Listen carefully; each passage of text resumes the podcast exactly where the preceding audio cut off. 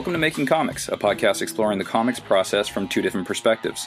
I'm Scott Lost, the creator and artist of The Second Shift, Wanderers of Melisande, and Paradise Hills. And I am Keith Foster. I write the comics Animals, Three Protectors, and Kadoja.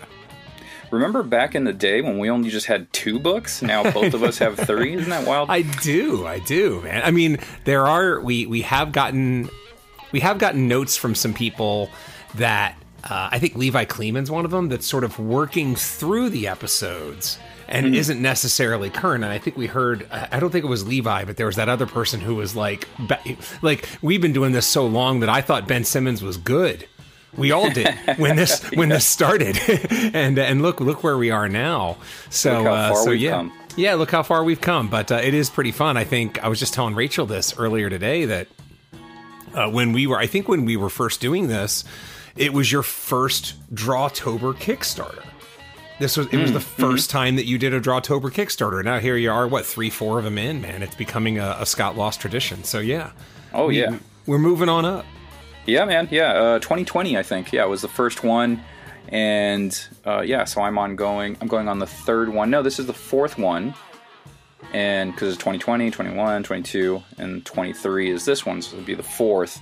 Um, yeah, it, it has to be done. It has like this great motivation to it. I already have next year's planned, so it's pretty cool. It's something I look forward to every year, and it's uh, all about using what the community is doing and make it creative and useful to you. Like I mm-hmm. need to do it uh, to participate with the creative endeavors of the rest of the comics community, but I also want it to be useful to me. You know, like how do you do that? You turn it into a comic book and you actually get to sell it.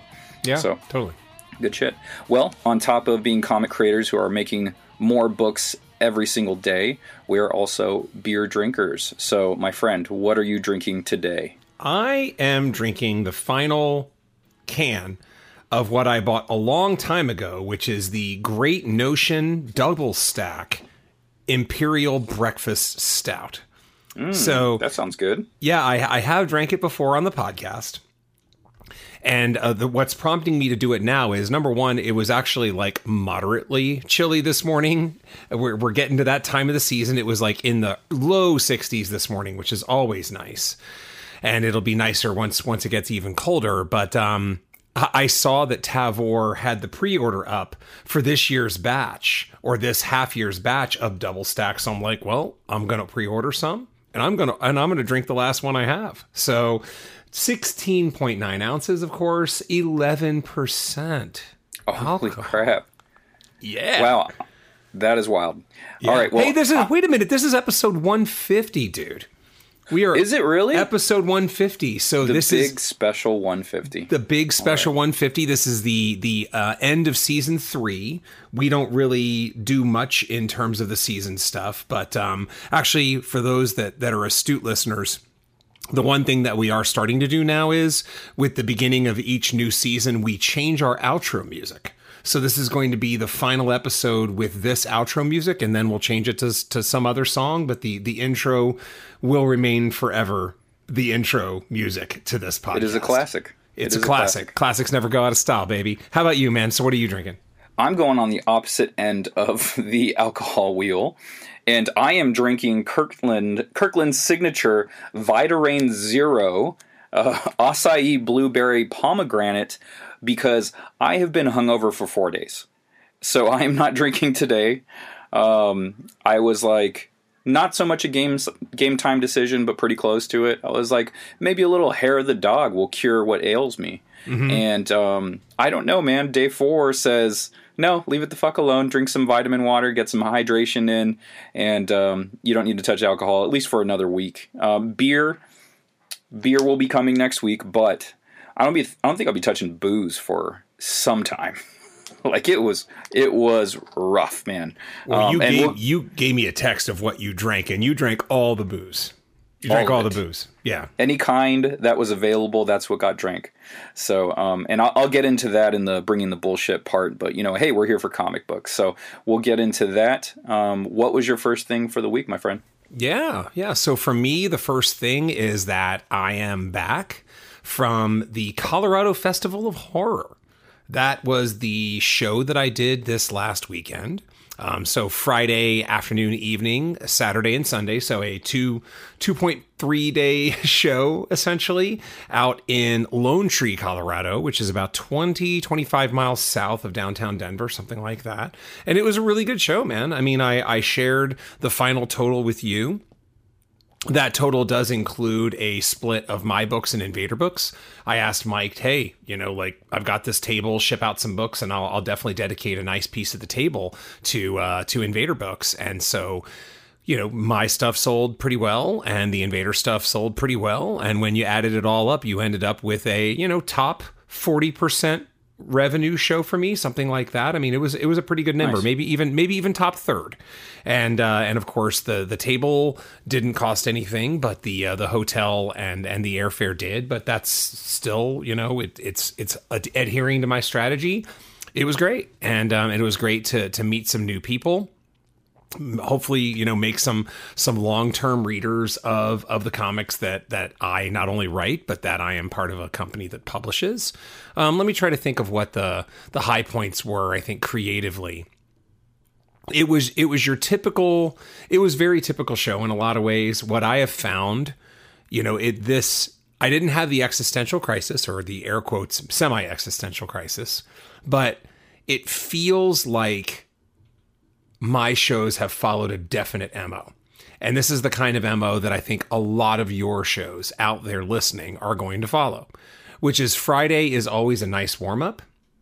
You know, my my strategy on Friday is always if I make a few dollars and I have my own dollar amount that I use and Scott I think shares that amount. If I make a few dollars and I understand what my booth is supposed to look like or my table is supposed to look like, I consider it a good day. But that doesn't change the fact that it's always going to be your lightest day. So usually, Saturday morning comes around and you know, I'm not a special guest. I mean, I, I, was a guest of the con, but I'm not the one out there signing autographs because I starred in horror movies. I'm I'm not that person. So that means that early Saturdays can be slow. And this one was too. And and there's all there has been this period, not always, but more than half of the shows I did this this past 12 months there's always this moment on Saturday, I, you know, and, and I was in a much better space because, you know, the more you do it, the better space you get in. But there was a period of, about two hours in where I was like, wow, I wonder what today would be like if I didn't sell anything. I wonder if I could just sell. I wonder if I'm going to sell absolutely nothing today and how that's going to work out.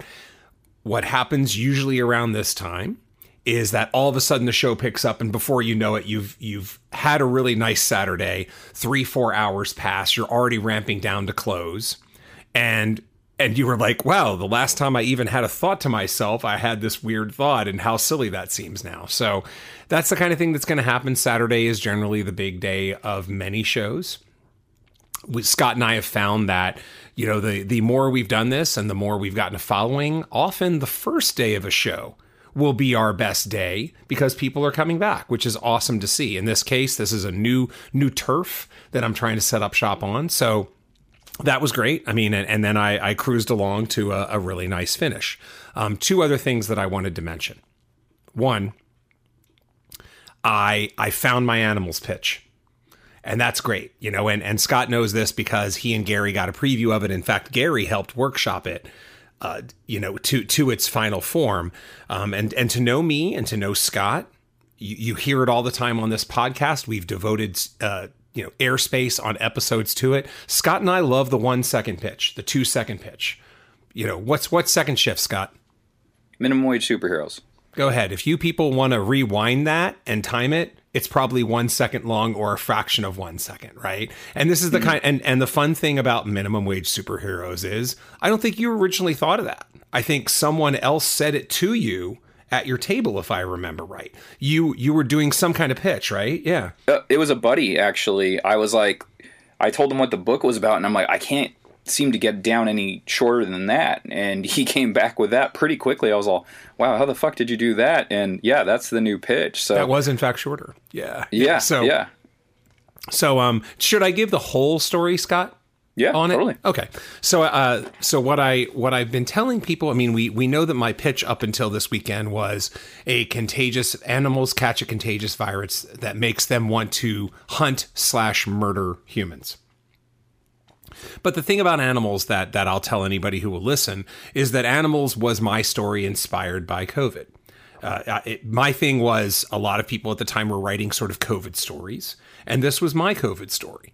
Um, it was based on you know a contagious virus. I was like, okay, well, what kind of twist can I put on it? Because God knows there's going to be enough literature out there that just takes place here. Mm-hmm. And I was like, how about if animals are are the ones that are contagious, right? So I I went with that, and and here and then ended at animals. So what I told somebody I, I think I, I said this whole thing, and then I was talking about how it was, you know, sort of inspired by the pandemic in, in a lot of ways. And at least that was one good thing that came out of the pandemic for me. Um, and then the person was like, oh, so like COVID meets Pet Sematary." I was like, yeah, I mean that's pretty goddamn good. Yeah. you know, like so so immediately I was like, well, I'm just going to start saying that. And then I dropped it into the making comics chat and then Gary had the good point of, look, COVID can mean a lot of things to a lot of people. I'm not here to theorize on what COVID means to the listeners, but all I know is we all had to deal with it one way or another. But Gary had the suggestion of removing COVID from the equation and putting something else in its place, which is 28 days later. So my new official pitch is 28 days later meets Pet Sematary. Boom. Now I'm good to go. And, um, you know, in terms of what Scott and I like doing, you know, our preferred pitch is either something that encapsulates it really quick, mm-hmm. or, you know, my preferred pitch style tends to be this thing meets that thing. And even better, if I put comps in there. You know, in the case of Kadoja, it's giant monsters meet H.P. Lovecraft. All right, one of those things is technically a comp, right? The H.P. Lovecraft is a comp. Giant monsters is a subject, a genre, whatever. Three protectors, kung fu in space, neither of those are comps, right? In Animal's case, all I did was really, or, or you know what, what a stranger and then Gary and a stranger than me than Gary did was um was was getting it down from its sort of clumsier three, four second pitch that I didn't really enjoy to this thing meets that thing. Both of them are comps, but I think that's okay. You know, you, you have to pick and choose when you want the comps to sort of happen because comps can be very helpful. You know, you have a, what's your longer pitch on Wanderers or Melisande again when you use comps? Well, my comp for Wanderers is uh, Avatar The Last Airbender meets He Man. Mm-hmm. Yeah. So that Absolutely. one, it gets you there quick. Um, and then it's just, uh, you know what's what's the other one? Uh, anthropomorphic dinosaurs mm-hmm. versus humans. Exactly. And then you go into the longer one, which yep. is you know a, a, thousand years in the future. Blah blah blah blah blah blah blah. Yeah. You know, and exactly. that's that's if you hit them with the hee hee. Yeah. Like Missy if, Elliott. that's right. hit them with the hee hee. Yeah. And if if they're there for the rest, then you uh you know now damn it i'm trying to think of missy elliott lyrics on the fly um, but um, yeah, if they're into the really quick pitch, then you hit them with the slightly longer pitch, you know, yes. just to give them a little bit more and, you know, see if that gets them even more interested. So. Yeah, absolutely. And we and we've referred to this in the past as our concentric circles pitch. And uh, and and what Scott and I I think have found as we've traversed through time. Look, I'm used to pitching 3 books. At the Colorado Festival of Horror, I was pitching 9 because I had Invader books that I was pitching too. So uh. usually someone stops by the table, and you know, one one thing Scott and I ha- have liked, have preferred to say is, "Hey, look, we'll take a few seconds of your time. If anything interests you, we go from there." And then we give a bunch of the quick pitches. Well, I had to do like nine of them you know so that that means you need to have a bunch of quick pitches. So it really did help streamline it when i'm just trying to gauge people's interest. What thing are are you interested in? And then we'll talk about that thing. And you know if the person is mildly interested they're going to go from there. So it, it, all worked out really well. And and that kind of stuff is the kind of stuff that you're just you're just going to learn by doing. You're just going to have to go out there pitch your own book talk to people get a vibe. And and you know it, it feels like you know, statistically, if you look at Scott's mine and Gary's books, a, half of our pitches over all of our books, if you just say one book is one pitch, half of our books have come from other people. Because Dinosaurs versus Mars Bots uh, pitch, if Quentin Tarantino directed an episode of The X Files, that's not Gary's either. I think he got that from someone else, if I remember. Scott. Circlin, I believe. There you go. Yeah, yeah, it was Scott Circlin. So anyway, um, so again, you talk to people, and then sometimes people will just give you your pitch, and it's amazing, you know. So Yeah. that was that was it. I had one more thing that I wanted to mention which is I'm going to keep the person's name out of it, but I definitely had a wonderful little moment that carried me through the con once it happened Saturday afternoon, which is one of my favorite authors came to my table and bought a copy of Animals.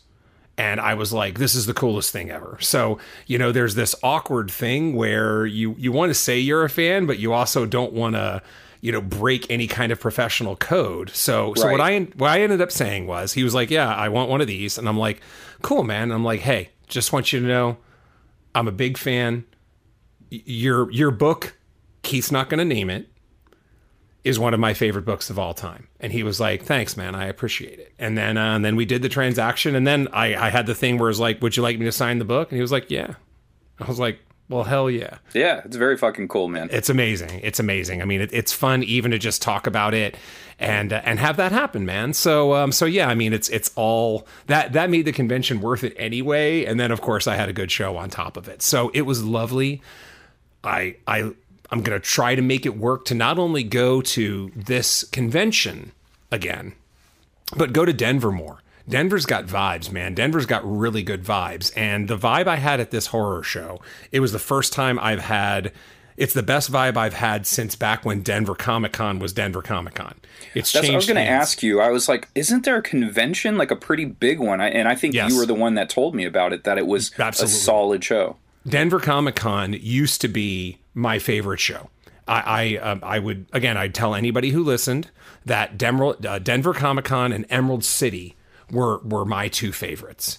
Um, they both are are no longer my favorites, mainly because number well Emerald City has just sort of changed, right? And and I think you know the pandemic changed that, and I'm not sure it, it recovered fully from that. Um, and then Denver Comic Con, um, Denver Comic Con had a scheduling problem with my life, which is they moved the con around, so I could never bank on a date. And and a lot of times it would it would be either Memorial Day weekend, sorry, I'm booked up because of Phoenix, or July Fourth weekend, sorry, I'm booked up because my kid's fence. So one way or the other, I couldn't do it. The last time I did it was 20- 19 that was the last time i did it and and i ended up only only doing two days out of three because i had a family commitment. So i did the friday and saturday flew home and then had my family commitment on sunday. And uh, but since then it it sold it, it got sold to one of the bigger convention things. And what i have heard is that it it lacks the magic. You know the my favorite thing about denver comic-con was one of the big sponsors of the Denver Comic Con was the Denver Public Library System. And so what you would get is you would get panels that you'd never see anywhere else. I remember being bummed that I had to work my table and therefore missed a panel that was titled Literary Symbolism in Alan Moore's Swamp Thing.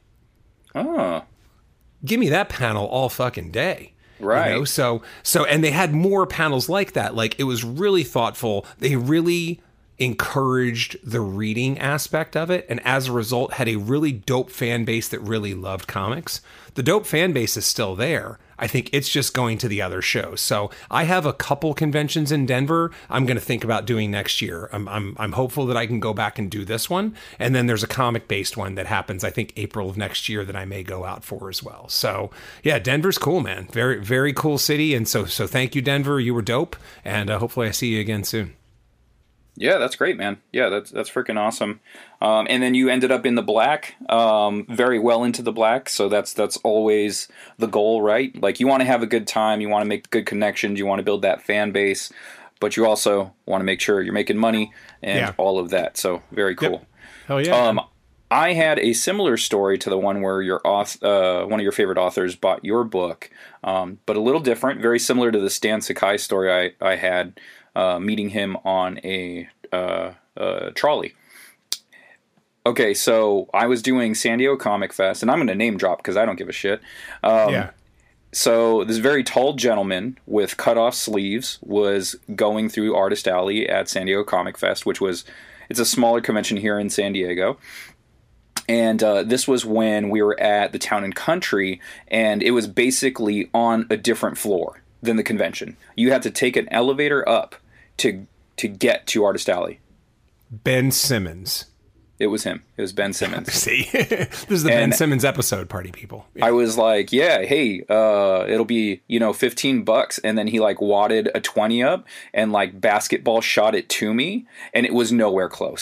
He threw it across the room. The guy at the booth next to me ca- caught the twenty bucks, Yeah. and then Ben still wanted the comic.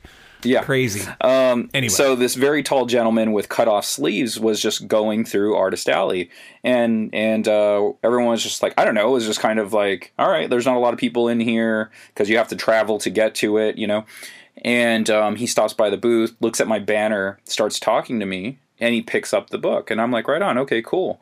And like, there's kind of a weird hush or lull to the crowd. I have no fucking clue what's going on and uh, I was like, "Oh, you know, uh, okay. Do you want to do cash or card?" He's like, "Oh, let's do card." And then um, um, I was like, "Oh, do you want a receipt?" And he goes, "Yeah, uh, you can email it to me." And I'm like, oh, "Okay." And uh, what's the email? And he goes, uh, uh, "Steve Steve at steverude.com. And I'm like, "What the fuck?" like, and and the transaction, and like, I'm kind of like, "Oh shit, this is Steve Rude." But like similar to Stan Sakai, I don't know what a lot of creators look like. If you sh- if you show me their work, I can tell you who they are. But if you show me their face, I'm like, "I- who's that person? You know, is that your grandpa? Like, who are you? Who is this person that I'm looking at? Right?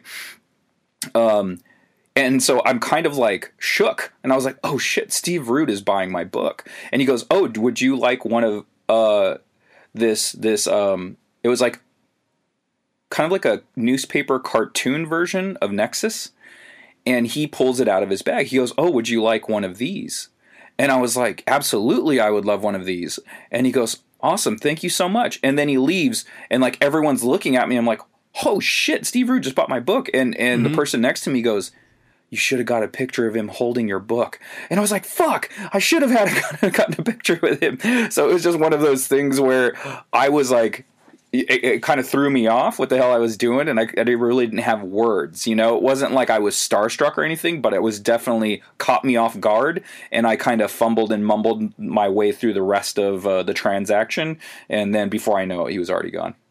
I I don't think there's anything wrong with you not asking him for a photo of the both. I for me that's actually a line that I wouldn't cross. You know, like let eh, let them buy the book. You get your moment. It's fun. You know, somebody bought the book and that's that. You know, so Yeah. so yeah, I, I don't have a problem with that. Uh, can I can I share? I've I've actually had a few known comic creators uh, grab one of my books, but but I had a very similar thing where you know uh, my my short version of the story is somebody comes over to my booth and they start looking at my shit, and this was one of those conventions where um, people had name tags, and I'm like Brian Pulido. Okay, right. and then Brian Pulido bought a whole run of Kadoja, and I was like, "Fuck That's yeah, awesome. man! Yeah, yeah, very cool, very very cool, very fun." Um, and it's great. It's you know like like it, and it's always cool when like indie people live the indie thing. I mean, you Yeah. know that's that's indie baby, you know, and it, and even it was cool with this author, you know, like they they love reading, right? Like and and I think that's a great note out there to everyone. It's just a reminder, right? Like you get better at your craft by either reading it or or doing it. And so um so yeah, get get out there and get some books and and and read them and then uh, and then put them on the compost heap and see how it affects your stuff. Yeah, and I think that's a good place for creators to get potential. I don't know. I wouldn't say to like lift ideas or anything like that, but you never know. But uh, not not with these people that we're talking about. That's not what we're saying. That's not what I'm saying. Uh, but what I mean is there's new inspiration there. Like if you read an issue of Spider-Man, you're more than likely just getting another issue of Spider-Man. There might there's probably not going to be anything new under the sun in there. They're not trying anything too crazy, too wild, too out there because it is corporate comics. They have to stay in a certain realm in order for this to get approved by their editors, etc. So you're kind of like stuck in a box in a way you know, of course, you have those runs like Thor, God of Thunder, that are like, holy shit, this is just on another level. Um, but more often than not, like, I'm buying indie books, third party books, creator owned books, because it's something different than what I have been reading for the last, you know, um, 30 years of my comics my comics uh, reading, you know. So uh, I stick to the indie side of it because you get those new wild ideas, and it may trigger something in your brain that will go like, "What if I did something, you know, like this?" Just based off of what they did, not saying it's jumping off of their thing, but it might just unlock something in your brain, and it'll make you think completely different about something you've been working on, and uh, take you to new places creatively. Yeah, yeah. I'm gonna try to find. Do you want me to? Um, I came across this amazing quote that someone had uh, had talked about, and it's it's not super flattering to like the big two, but I thought it was so goddamn funny that would you like me to share it once like Yeah. I actually find it? I'll just scroll down the next time you talk because it's so goddamn funny, and uh, there's no way I would ever make this like the the the main you know like the quote that I post on my Instagram or anything, but um, but man, it's it's fun to share. So anyway, I'm gonna try to find it. Okay. Okay. But uh, I'll, I'll do that on my own time. Yeah, it I'll, sounds I'll go like- into my. Uh, Yeah, you it sounds like you need to go into your first thing. Yeah, go to my first thing. You could look for it while uh, I'm doing that. Um, so I finished a page of second shift. So this is a much slower week than last week for many reasons, and I will get into that in the bringing the bullshit part uh, because something took it out of me for quite some time this week. Scott is Scott is triangulating what the something was. Yeah. yeah. And so, um, yeah, something took it out of me. I was basically toast for a few days, kind of just burned a few days, and I was not able to work as much as I wanted to. Um, but I did put a lot of time into this one particular page. Like, out of the, as of today, I have seven pages done for the Drawtober project. So things are moving along swimmingly. And um, so this page, however, it was a splash image, but it was the page that took the longest, strangely enough. Um, you know, like there was way less panels, obviously. There was way less characters. The there was a total of five characters on the page plus the background, but a lot of the panels that I've done a lot of the pages I've done had a lot of panels with backgrounds, but something about this one was taking a lot more time because of these splash images. There's a lot of guest stars in these on these pages. Um, I want to make them the best pages possible. So, not to say that I'm slacking off on the interiors, like the or, or like giving it short shrift or anything like that. I'm definitely putting the work in on those on those interior pages, um, the paneled pages. I should I should say they're all interior pages, but the splash image is a splash image. You want people to stare at it a little longer. Um, it is a image that is supposed to grab you. So a lot more time went in. This was I think a total of like 17 and a half hours just on this splash page, but that was also a factor of the background. There was a little bit of a struggle there on how I wanted to execute it. And so I kept trying different things and I think that added a little bit to the uh, the time count there, but overall it was a really fun page rewarding page. It was just a matter of uh, working the kinks out of certain angles and like foreshortening of certain characters and like to me how it looked. So um, that can be an issue when you're working on a, on characters is if you're doing some extreme foreshortening like the longer you look at it i feel the the more it looks wrong. So it really takes you multiple tries at it to go like is this fucking right and you just keep re- reworking it and reworking it and reworking it until you find something you're actually happy with. And uh, it got to a point that one of my first drafts i was like wait is the first one better than this like fifth one that i worked on? And um, you know you find a nice middle ground there and uh, i think i came up with something good. So um, i was like all right i think this is good enough to move on. I think i think this looks right. That doesn't pull me out of the image So, did you end up going with a variant off of that original image, or did you just go with like a the later head and shoulders and and part of an arm really. But overall i changed the rest of the body. So it was just like uh, basically the bust of the foreshortened image. It was uh, the, my character um, focus she's flying towards the camera and um, at a three quarter degree angle. And so it's just like all right this is a this is weird looking I don't know why it's weird looking, but I'm gonna keep reworking it. So it was like her head, shoulders, and her boobs, and then everything else just seemed off to me. And I was like, I gotta just keep tackling this thing. So I finally got there, but it was it was definitely the most work that was required on that page. Okay. Okay. Hey man, I mean that's that's all part of like the creative process though, you know, like I'm I'm sure if more than a few people are probably listening to you right now and nodding like, "Yep."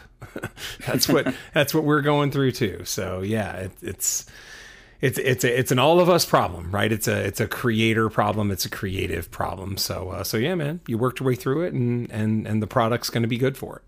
Yeah, there's there's a few angles of the head that's really difficult. Like when you're looking at it uh, from a particular angle, like a foreshortened angle, like when the head is looking down, and I'll show you Keith like on the camera. When I'm looking down like this, mm-hmm. where you can kind of see my forehead, the top of my head, my forehead, the bridge of my nose, and like the top of my brow, and it's yeah. just like the chin kind of is a little there, the mouth kind of disappears under the nose, and you can draw that thing, and you're like, is that fucking right? Is that yeah? It is right. Like you can take a photo reference and then you look at what you drew and you're like, yeah, that's right. But why does it look so weird? Mm-hmm. Because when you're used to drawing something certain ways and then you get this weird angle that you're not used to doing, it just really throws you off. And it's the same as mm-hmm. like the three quarter back view of a head. You know, you're looking at it's not quite a profile and it's not quite a um, well, it's essentially that a three quarter back of the head. You see a little bit of the back of the ear. You have to make the ear look right. Like you can't see a certain the inside of it really.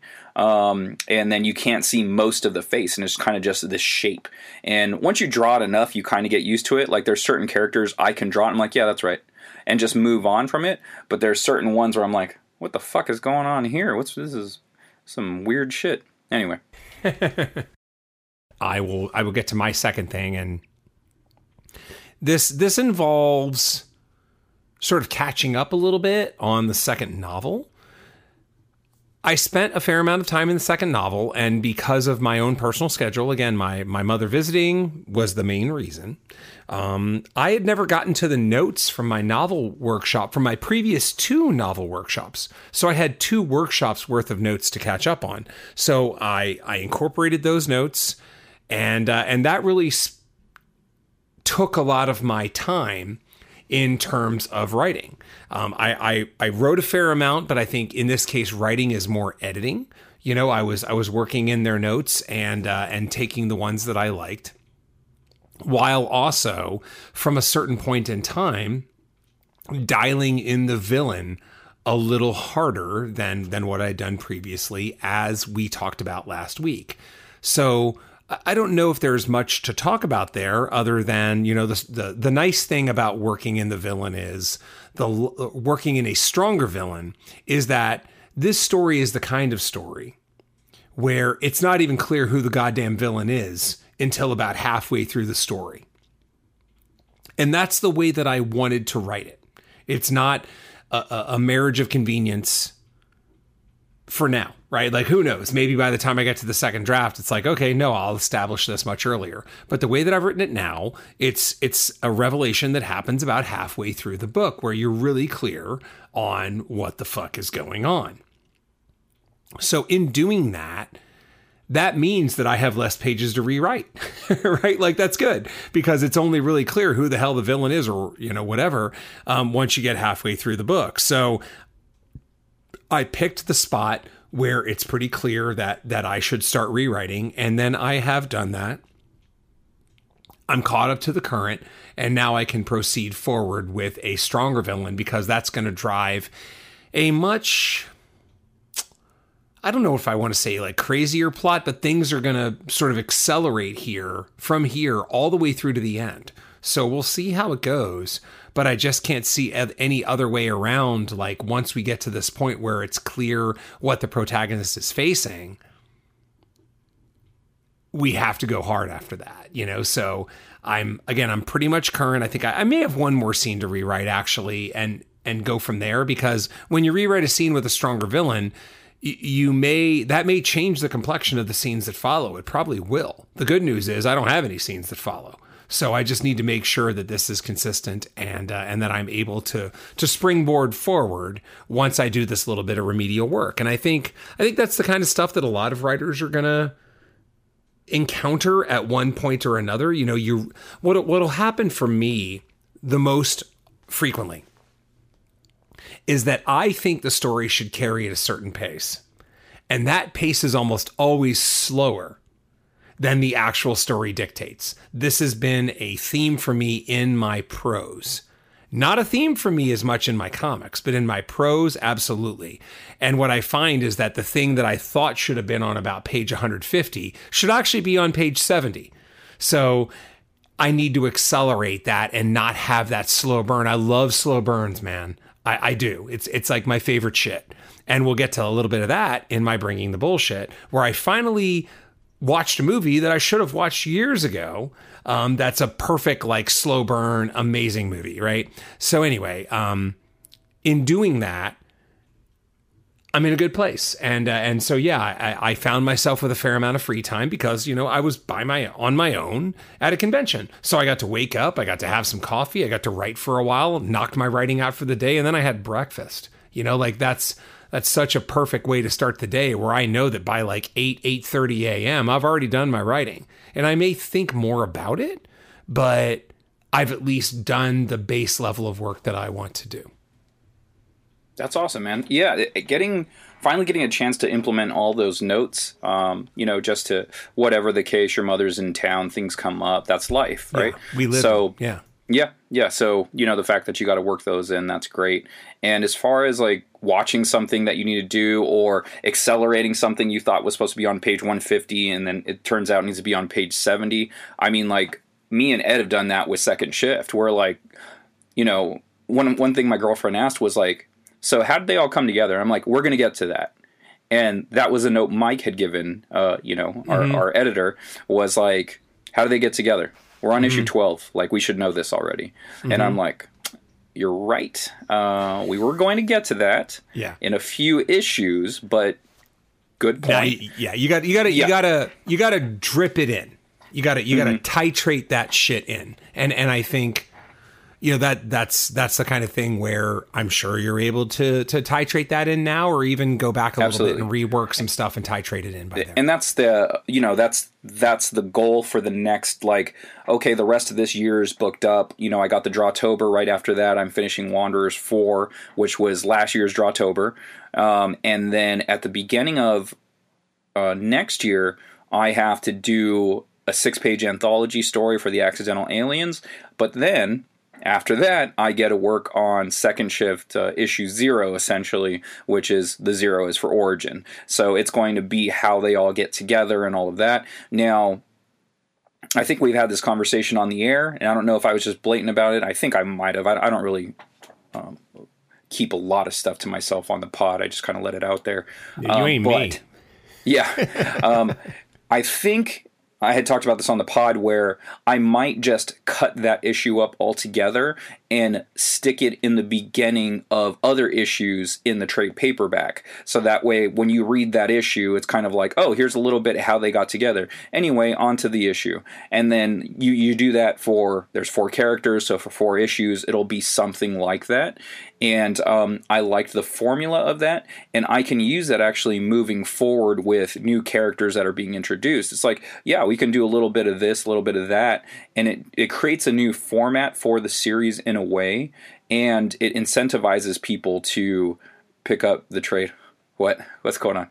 What was making you laugh? You could stick it in the beginning, or hey. you could stick it in, the, back. in the back. Right. Right. Exactly. exactly. Whatever you prefer, Miss Jackson. Yeah, yeah. If you're nasty. Yeah. The the alcohol's kicked in. That's that's what that. That's clear. It's clear. You lucky bastard. We're we're at that bastard. moment. Hey, You're the one who drank like a pirate ship worth of alcohol over the weekend. Yeah. right? Like you're you're like you're watching a pirate ship just just roll in on the San Diego harbor and you're like, I'm gonna drink that whole fucking thing. They're like rolling in the barrels of booze. I'm just gonna sit at the end of this ramp and punch a hole in all of this booze and just lay down and just exactly. let it shoot into my mouth. Yeah, exactly, exactly. So yeah, yeah, yeah, yeah. You're. I mean, you are paying a heavy tax, friend, a heavy one. Uh, the bill comes due. The bill always comes due, man. Uh, let's see. We're on to your second thing. Is that right? Oh, uh, yeah. Okay. Yeah. So my second thing, I had to break it up. So normally I just bunch these things together if it's if it's all one project, but I only have two things this week, and I'm only working on one project. So um, I actually managed to draw a penciled page today. Mm. So I finished one page in full, and I got a pencil page today. And hey, peek behind the curtain. We're starting a little early in the week. Um, Keith's got some stuff to do. No big deal. Yeah. Um, and- I I have a family wedding that I'm traveling to over the weekend. Actually, I should mention I'm going to to lovely, splendid Portland, Oregon. Oh, okay. Going to be a good time. Yeah, yeah. Oh, right so on. so good shit. Yeah. Yeah, nice. So you'll be the one drinking a barrel of booze. There's no way um, I do that. There's there's no way I do that because so so about inside baseball, I told Scott that like this is exactly the kind of tax that you pay a little bit later in life that you don't pay earlier in life. Earlier in life, Scott could have done this 20 years ago and probably woken up the next day and like run full court for two for two games, right? Yeah, Um, and just stunk, just like leaked alcohol out of my pores. It's just, And like totally no one wanted to guard me. Like miss miss every shot, like whatever. No one needed to guard you. You would have bricked everything, right? You Yeah. would have been just enough off your uh, enough off your uh, game, right? But yeah, that that's that's not the way shit works. So I I I'm like what ten, uh, close to ten years older than you, and uh and yeah, man, I. I remember that. I remember Yeah. that that first that first one where the bill came due awfully hard, and it was like, man, just I cannot do this anymore. yeah, you know. So no, so, it's yeah. one one to three beers, like maybe four. We're feeling Yeah. crazy that night. Yep. but uh, not the amount that I had done. But uh, anyway, going back to what I was saying there, I got a page penciled today. Um, I was out of commission the last two and a half days, and so I finally felt like I can get back on it. So today I penciled a full page, so that was really nice. And um, by the days, I have essentially three more days to be a full week from, you know, like I'm kind of going Thursday to Thursday. The, the last three times we've recorded, in my brain, I'm like, a full week is Thursday. So um, it's Tuesday right now. When we get to Thursday, I'll see how many pages I can actually get done for the week. Yeah. So um, right now we're at a page and a half, which is still a great, still a great count. Like by my regards, like how slow I usually am. So to get one and a half is really good. But I would really like to knock this page out completely to at least get two pages done this week, and that's kind of my new goal uh, moving forward Yeah. is two pages a week. So um, huge jump in my productivity. And funny enough, like I've heard other channels, uh, like Cartoonist Kayfabe, for instance, I was going to like be coy about it, but they started talking about recently a panel a day. Hey, a panel a day gets you 65 pages, you know, this many, three books a year. It's like, yeah, guess who else has been saying that? Yeah. Your boy Right. you know. So um, glad glad they finally took my advice. Um, you know, maybe one day they'll catch up to our billions of listeners. 10 billion, to- baby. There look, if it's 10 billion, that means they're listening and they're Yeah. repurposing it for their They're paltry their paltry 1 million listeners. But they don't but they don't have 10 billion. We got the 10 billion. We know. That's right. We see the stats. Intergalactic, Yeah, planetary. planetary everybody. So- Hey, those of you out on like Zebulon 4 Delta, You're welcome. you're welcome. Um, so I I, I love that channel. But anyway, so yeah, Yeah. if I can get back to uh, two pages a week, uh, I'll be pretty psyched about that. Like Yeah. pushing it forward, and then hopefully. Uh, it'll just continue right after the Drawtober project and onto the next book and so Yeah, on man. and so forth. elevate and maintain, man. That was a phrase I think back in the 90s. I, I was in a band that wrote a hardcore song actually called Elevate and Maintain way back in the 90s. You elevate your skill and then you just keep going, man. So 2 pages a week is is a lovely goal and that's that's more hardcore than one panel a day. So, but you know you're there so so why why fight it right keep on going keep on going um i i have a quick like speed round thing so sort of a third thing and sort of not and then we can get to the main topic. But uh, i did get i did get pencils back already from three protectors pages 11 through 16 so i'm almost Oh, getting wow. halfway through you know this artist is going to do about 30 of the 50 plus pages that are going to be in three protectors. I think it'll be more once i add graphics pages. They look, they look great man. Like like he is really like throwing heat right now and so it was How, cool to see how that long did it take him to get you those uh, five pages? not long, but but I mean, it, it took him days. But Yeah. but the way his cadence is is that I pay the upfront amount, he gives me the pencils, I pay the second amount, and approve them or tell him whatever things I want to do, and then I get like the rough inks a couple days later.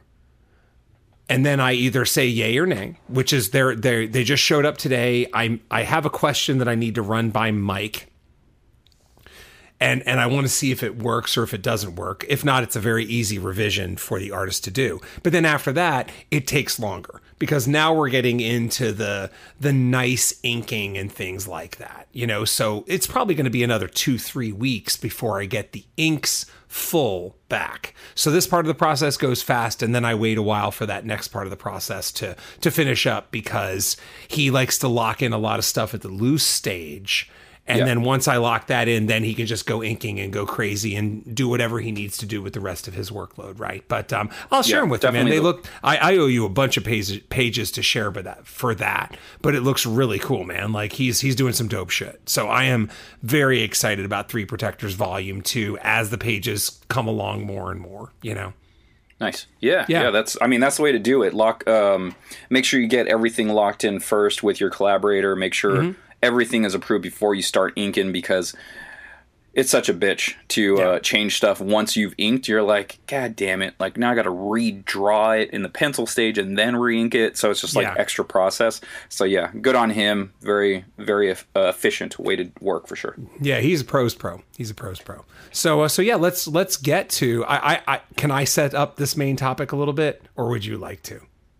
Yeah, man. You hey okay. So yeah, I'm uh it is creating complex characters. So, this is the topic that we've been trying to get to for about what'd you say 12 weeks? I mean it's it's been 12 episodes maybe more where like every time we think we're going to talk about that we think of another cool idea. And we've been doing it for the last you know basically goddamn quarter of a year as this has always been the next episode. Bunk bink bink bink bink bink bink bink bink, bink, bink, bink, bink. So we're here. we're here. Creating complex characters. Hey, hey, hey, hey. Make, Make comics every day. Every day. that was pretty close. That All was right. pretty close. High you want to you want to yeah. uh, launch into it for us? Like, why don't yeah. you start off? Yeah, I mean, it, it is it is as we're saying, it's it's about making sure that your characters are three dimensional. I'm going to share information as, as an example, okay? We, we all have these examples. We all either have a show we watched, a movie we watched, a book we read, or a comic we read, where something doesn't ring right. Wherever you are in your comic journey, whether you're an expert or whether this is the first episode you've ever listened to, I guarantee that you have seen some things and it doesn't sit right with you. And so what what Scott and I have done over the years is you know figure out the language on like why doesn't this sit right with me? And then explore it from there. And and you only learn the vocabulary by having other people give it to you. And then you're like oh shit that is what I was thinking. That's mm-hmm. that's labeling the emotion I have. So you know we've all had those things where we're like this doesn't feel right. We are all complex people. We all have our own little quirks and our own little things characters, people are never about only one thing, so characters cannot be only about one thing. Characters do all of these things. They have all of these influences. They have their entire life bearing down on them at every moment. I'm not saying they're feeling the weight of that life because we don't feel the weight of our own lives at every moment. But characters have that. You know, again, I'm, I'm sort of pulling all over the place, but yo, 17 ounces of 11% alcohol. like I, I, get to do that. Okay. I'm, I, it's an obligation. Um, in a previous episode, we talked about, I, I believe I mentioned that in Mad Max Fury Road, the stuntmen, the war boys had acting coaches and they spent hours and I mean hours, days of hours, weeks of hours fleshing out their own characters fleshing out their backstory, where they came from, you know, what they liked, what they didn't like, you know, like like all of these things, all the complexities that make people people. And and those are for people. Those are for people that were on the screen of Mad Max Fury Road for seconds. For two seconds, three seconds, they're hanging off the side of a fucking truck. you know, like like they have complex backstories. And do you need to go that hard in the paint? I don't think so, right? But but is that an illustrative example of how you should think about your characters? Absolutely. The the number one thing, you know, to to carry this forward. Well, go ahead. Do you have anything you want to say based on what I said before we start to kind of give some easy tips that might help develop your characters out there? I mean, just even on that last point that you talked about with the Fury Road and all those stunt doubles basically having backgrounds to their characters. Now, why is that beneficial? If they're only on the screen for five seconds, right? Maybe less. Maybe they're one of the war boys that is chasing uh, our main character through the corridors right? And then so you're getting to see them on the screen. Now, they know everything that's happened to their characters. So, like, let's say, okay, there's been some trauma and this and that. How would that character run with that information? You know, like, what is that guy's reaction when the camera is on them and they're snarling? Are they snarling? Are they dead inside? Are they fully emotional? Are they, you know, like, so there's having that creative information about the character, it's helpful even if they are on the screen for one to five seconds. You know, it gives them a complexity that you're not going to get with just some rando bad guy. It's like, well, John Wick's just murdering all of these people. Exactly. Okay, well, then you kind of don't get the same energy that you do from a Mad Max Fury Road. If you watch Mad Max Fury Road and you watch John Wick 4, are you going to get that same complexity with the extras in your cast? Not really. Mm-hmm. There, there is a difference there. You can feel it. There's a feeling that comes through. So, with everyone knowing who their character is, it definitely brings something to the table. So, um, you know, it, one can say it's too much, like maybe too much, but having a like a nice page worth of character description and like the details of their life or or you know working that having each person work that out on their own then they know as an actor to walk in a certain way. So in itself it's very important. You know like I have supporting casts in my book so I know how those characters act. Like they're developing as people much like you said. Um, mm-hmm. people are not one note there's not only one thing about them, you know, and and like if you read second shift going through all of the issues you'll see characters with complete story arcs so far like how they're changing how how previous stories are affecting them and with other characters how storylines coming up are going to affect them and change who they are as people. So um, you know just kind of think of yourself as well. Like it's it's a good way to think of it. Like are you the same person that you were when you were 10 and then when you were 15 and then when you were 18 21 28 32 like just every like couple of years you're not exactly the same person. Maybe, maybe the essence of you is still the same mm-hmm. but the way life has affected you has changed your uh, certain aspects of how you view the world and how you treat the world just because of how maybe you've been treated or how others been treated that you saw. So it's always a good thing to think about you know, especially with your heroes. I mean, with all of your characters, really. Like, what are the negative things in your villain's life that made them who they are? Like, one of the most sympathetic villains around is is Magneto, right? So, you know, like with his backstory and uh, you know being in the concentration camps and his parents getting killed, and then it it makes you think about how he thinks of humans. Uh, you know, from that aspect, and so. Mm-hmm is his motivation just? Like in your mind, does that make sense to you? Do you identify with him? Do you go, yeah, I see exactly why he does that, and I kind of agree with him a little bit? You know, maybe he's too extreme, but at the same time, knowing that background, um, and just the things like the battles that he's had with the X-Men over the years. Okay, that changes certain aspects of him. At some point he's a hero, sometimes he's a villain, sometimes he's somewhere in between. So it gives you more sympathy for those characters, good and bad, and uh, it makes things more complex to where you don't feel like they're one note. Yeah, yeah, and uh, so I mean, I think that's that's great stuff, and I'm going to build on that a little bit because I think it ties into you know, one thing that that I can suggest to people out there. If people are like, okay, okay, Keith and Scott, that sounds cool, but like, what can I do? Give us five motherfucking stars. That's what five. You can, you can, give us five motherfucking stars. Exactly. Scott did the Rick roll this time. I'm even more impressed, man. Well done. Well done. Um, but after you give us five stars, You can think it think in terms of contradictions. Contradictions are what make us all who we are in a lot of ways. The you know, we're we're one note until we're not. We're we think a certain thing until we don't. We're a certain way until we act in the face of that. And and contradictions, I think, are one of the easy ways for you out there to dig into your characters and make sure that they are complex and they are not mustache twirling, blah blah for evil's evil's sake, blah blah. Right. Um, so I, I think that's a a great a great way for you to pro- proceed it's it's an what I like about it is it's a nice easy thing. Here's a character, here's all the things they are. Give me a contradiction. Just one. Give me a contradiction on what they just were and then once you understand that contradiction and how it happens, you've added an element of complexity that you hadn't even thought of before. You know, I, I wanted to write this shit down, Scott, because I'm buzzed. And um and so I I, I wanted reason. to yeah, I wanted to mention contradictions, and I and when you said Magneto, it made me think of who I think I would argue are the easily um, the two most interesting villains in the MCU. And you probably know who I'm going to say. I'm going to say Thanos, and I'm going to say Gorr the God Butcher.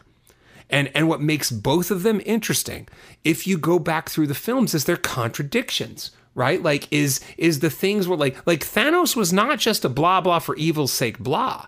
He was I want to do this for this reason. I have this backstory reason for it, and this is what drives me to do what I want to do. Just like Gorr the God Butcher.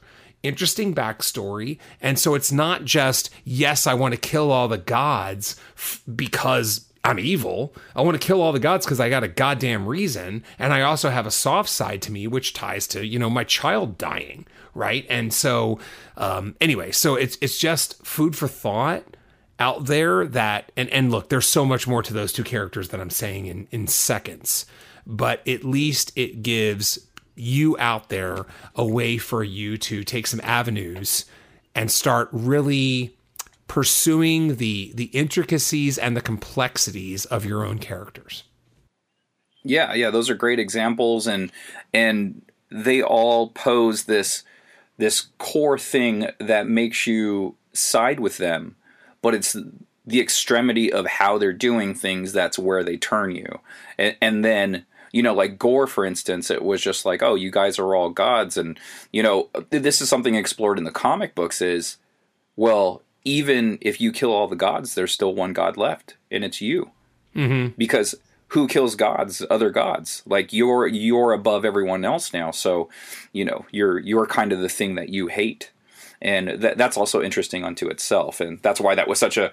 Uh, you know that I, I had mentioned uh, Thor, God of Thunder, the, that run at the beginning of this episode. So fu- so funny, we're talking about Gorr. Chef's so. Kiss, yeah, yeah. For those yeah. of you out there that have not read it, it's it's a 24 issue total arc. I think it's collected in about four trades. Absolutely fantastic, absolutely mm-hmm. fantastic, man. Like just a great exploration of of gods, of character, and and even of time and space once we get to the end of it. You know, yeah. so absolutely breathtaking phenomenal. art. Yeah, fantastic. Esad Ribic, uh, Jason Aaron, right, wrote that mm-hmm. one. Mm-hmm. Yeah, definitely go pick that up if you guys haven't. It's it's pretty amazing. I think we covered that pretty thoroughly. Um, so we hope you guys uh, enjoyed the main topic for this week. It was uh, 12 weeks coming, and yeah. so we finally gave it to you. But hopefully, we'll be able to think of a bunch more subject matters after this in order to uh, keep this gravy train rolling. Yeah. Uh, all right. You got anything else to add before we get into the bullshit? No, but I got bullshit, friend. Right on, man. All right, let's do it. Yeah. Okay. So where where do you want me to start? With just like let, let's start with the comics.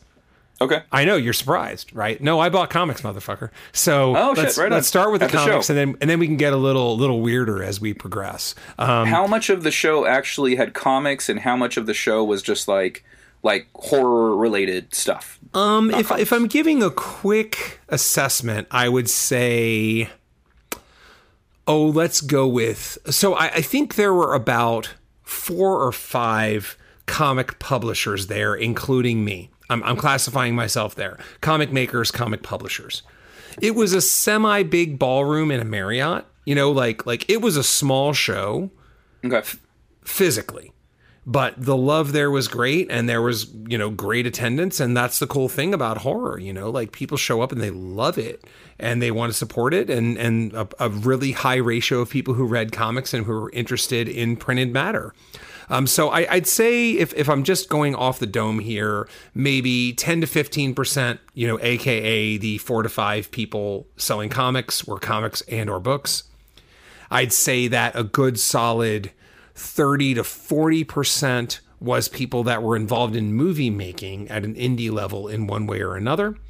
Maybe another 20% printed, actually, and maybe the rest of it was just a combination of people who were selling things like prints or people who were selling things like t shirts, paraphernalia, candles, you know, pot holders, you know, whatever, right? Like those kind of things. Yeah, merchandising, and and then maybe a few. There was one booth that was reseller comics, so like a comic shop that had brought okay. a whole lot of like horror themed comics and stuff for the people. So um oh no, and and there were a few more book publishers out in the main area. So I, I think that's a you know pretty good smattering. Maybe again like eight eight to ten total book publishers, comic publishers, etc. Um, so but in terms of wait, how do we get here? Oh, you said you bought books, so I was like, wait, there are comic. Yeah, yeah, yeah, So that's how come I, I asked you okay, how many yeah. comic publishers or. Well, or, so uh, okay, yeah. so this is a great time to shoehorn this in, I guess. Which is, I did buy books, and this isn't even all my books, but you can see that I bought like four, five actually fiction books right here, and uh, and they're very fun. So just indie horror and really cool stuff. And I'm going to save this one for once we get to the next part. So, but that that wasn't even what I was going to talk about when I talked Plus about plus that cool ass shirt that you're wearing. Plus the cool ass shirt. Yeah, I should mention. Um, you'll see it when when the episode posts. But I'm wearing a shirt from the Denver Horror Collective because I am a member of the Denver Horror Collective, and I know that's weird. Like Keith, you're in fucking California. What are you doing as a member of the Denver Horror Collective? Well, because I said so. That's why. and second of all, fuck you. right to, to call back to last week. No, no, okay, I'm kidding on the second part this time. But um, but no. So I, I had a couple eBay things, and um, I had mentioned this during the beep out last week but I did go ahead and I'm putting it on record because you know what if I if I get it by the time this airs fine and if I don't no big deal but when I, um, if we go back to a couple episodes ago when I got that Thor 409, the one with the amazing Doctor Doom cover, um, little known to me is that I sit down, I sat down to read it, read the whole thing, and then came upon, voila, a backup story that was drawn by Mike Mignola. And I was like, mm-hmm. whoa, Mike Mignola did some cool mainstream stuff for the big publishers. So, in that spirit, I was sitting on an auction, and I, and so what Scott and I talked about in the bleep out is that I'm looking into Mike Mignola backup stories or main stories involving DC and Marvel characters because I I think he's amazing and I think his takes on these characters are so fun and it can really spice up what I'm not saying the stories are mediocre, I have no idea, but even if the story was mediocre, I'd be totally interested because of Mignola's art. So if the story's good, that's that's an even bigger bonus so I, I, I looked up a lot of those appearances. Many of them are a high price. So odds are I'll just get the trades whenever I can. But I'm also watching a few of the comics that are cheaper. And one of the comics that I was watching that I got at a really good price was Cosmic Odyssey 1 through 4. And uh, oh, I can't remember, Scott. Maybe you can look up the writer while I'm talking here. But it has a really well-known writer at the time, and uh, it's it's a cool like DC themed superhero team up book that Mignola is drawing. So I I was able to just get that. I won an auction yesterday. I hung around till the end and there were no bids and then I put a bid in with a you know with with not much time left and uh, yeah got it so got all four issues with shipping for like 12 bucks which is pretty great so i, I jim grabbed starlin Jim Starlin wrote that. So there you go. Speaking of calling back to Thanos just a little bit, right? Yeah, I was going to say. So um, so yeah, Starlin wrote that, and then the other thing, Scott, is so I got that. I have my eye on a few more Mignola things. Whether they happen by the time this airs, I don't particularly care, right? Like I, I don't think. Well, we'll see because you know your your Golden Age Daredevil definitely had the the making comics effect. So maybe I need to act a little bit on these. But one thing, I don't know if you've been following this, Scott, but and and so I'm going to call back some an old episode here, actually, a couple older episodes. The first one happened in December of last year, December of 2022. And I had gone to visit my my kid Ava and take her to a Knicks game. So go to Wagner, make good on my promise that I was going to take her to a Knicks game at the Garden before she graduated. So I stayed with my cousin the day before, the night before, and hung out with him, caught up with him, and then we went into Red Bank and I went to Jay and Silent Bob's Comic Vault. And in that episode, I tell the story of how I dialed into a couple indie comics, including Harriet Tubman Demon Slayer and that's on record back from December of last year. I didn't buy the whole series. I think they had like issues, I don't know, two, four, five, and six or something like that, but I just got issue six. So that's what I got that one time. Side Flash, note, they actually just I don't know if it's the same series or if they uh, did a new one, but I think issue one just came out. Au contraire, mon frere. That's exactly where I'm going. Yeah, yeah, that's that's exactly where I'm going. So I uh and then I I was I was building to a motherfucking point, man. Oh, my bad. Yeah, no, it's all good. It's all I mean, everything Scott says is true. Um second of all, Darth fuck, Vader is Luke's father. You. Yeah, exactly. uh, have you ever seen that shirt on uh, Threadless used to make it? It was called Spoilers. It was hilarious. No. It, it's it's it's nothing but like a huge text of every spoiler there is, and it, it and it's got like little icons. So it's like you know Darth Vader is Luke's father with the little Darth Vader helmet, and then in the 300 movie font it says 299 die. and it's all these goofy things, you know, yeah. uh, like pick every major spoiler and it's on there. So, um, so really, really Usual fun suspects. Stuff. Yeah, yeah, that's Probably. it. Yeah, yeah. Verbal Kint is Kaiser Söze. That's on there, right? So anyway, um, so I, I happened to go back and was in Red Bank again, Alyssa and I went to Red Bank and we went back to Jay and Silent Bob's Secret Stash because I was like, let me pick up the you know this this uh, issue of Harriet Tubman was pretty good, and I remember some issues being there. So when I went back, issue five was still there. So I was like, okay, fine, I'll buy issue five. I was hoping there'd be more, but you know, it's been five months. And then, as Scott says, not only did the original series get picked up for a re release through massive publishing, and issue one is out right now. But it got option for a series, I think, on Hulu or something like that. Oh wow, okay. So the original uh, stuff was released on a, a, comic company called Kingwood Comics, and uh, and so I mentioned that because I got issue three. So oh, um, nice. issue issue one. Is that two, signed too? It is signed. It is signed, which kind of makes it worthless right? But uh, but what are you going to do? And this is actually through Chocolate City Comics, so I'm not sure what's going on with all these indie re-releases. I mean, I do sort of get it because I did it myself with Kodoja, right? Like I self-released the first uh, five issues of Kodoja and then proceeded to re-release it through 215. So there's the indie run of 1 through 5 and then there's the revised slightly different cover version through 215. So anyway, for those of you out there, Harriet Tubman Demon Slayer was surprisingly good. I now at least have issues 3, 5 and 6 from the original series and uh, yeah you can you can get with it at your local comic shop and if they don't have it well I'm, i bet midtown has it or i bet um, ebay has a ton right? Because I've I've just put a save search on there for Harriet Tubman Demon Slayer and the original comic versions and they're just they're there there's no values to be had there anymore because you know it's option for a series and and from what i hear the series is actually coming out so, uh, so oh, okay. we'll see where that goes. But yeah, man, it was a it was kind of a fun callback, and I was able to pick up this one issue. So now at least I have three of the original series that was put out independently, or even this, which may have been like a second series put out for all I know, not through Kingwood Comics, but Chocolate City Comics. So okay, yeah, nice. I got some more, man. What you got? You got anything? Yeah, Massive seems to be doing some stuff right now. Like I know they have Ryan Ottley's plot holes. Mm. Um, going through them, and I think even he's doing uh, Zorro, Mask of Zorro. Oh, okay. I know he's going through Kickstarter, but it might also be through Massive. I'm not quite sure. Uh, yeah, so it seems like they're doing some stuff right now. So you had brought up Golden Age Daredevil. I was on a hiatus from eBay for a while, oh. but I still get these email notifications.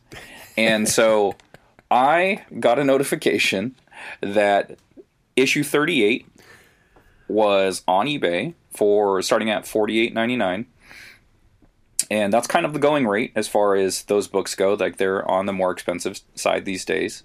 And I did not have 38. I actually have issues 39 through 58 like a spattering other other numbers but let's just go with around the numbers we're talking about right now so i have issues uh, 32 33 36 and then jump to 39 through 58 so mm-hmm. it's like oh let me let me check out or uh, 58 uh, let me check out 38 do you, uh, apparently i don't have that one and i was like mm-hmm. i don't recognize this cover check my list sure enough didn't have it so got it down there was five watchers on it i sniped it at the end um, I picked picked my max amount that I was willing to do. I think which was like sixty five bucks, you know, mm-hmm. and I was or like like fifty five bucks. I wasn't gonna get too crazy. I was like any more than fifty five, I just can't do it. I've been mm-hmm. spending too much. I'm not even supposed to buy this. This is way too much as far as like.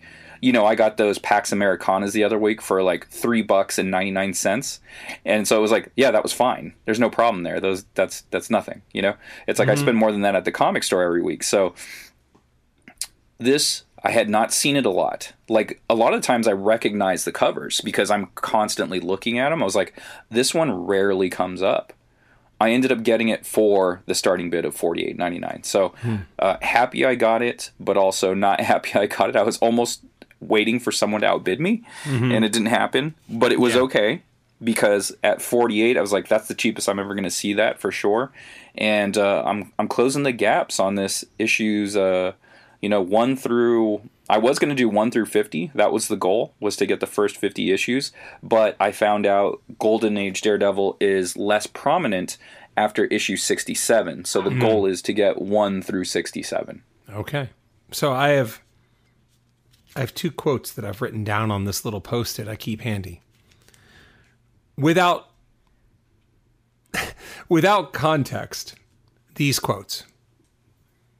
I'm done with eBay. Scott lost September 7th, 2023.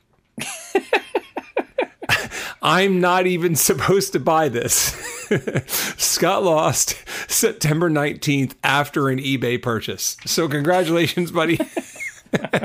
you lasted you lasted 12 days, maybe less if I count the Grant Morrison series. so so yeah, man, you did it. World's best cup of coffee. Um, oh man. Oh, you got anything? You got any other things you bought, or shall I launch into? To, shall we plumb the depths of bullshit? Uh, I, I that was it. I did okay. not buy anything else. Okay, let's let's let's go further. Let's Jacques Cousteau this bitch and go and go down way further.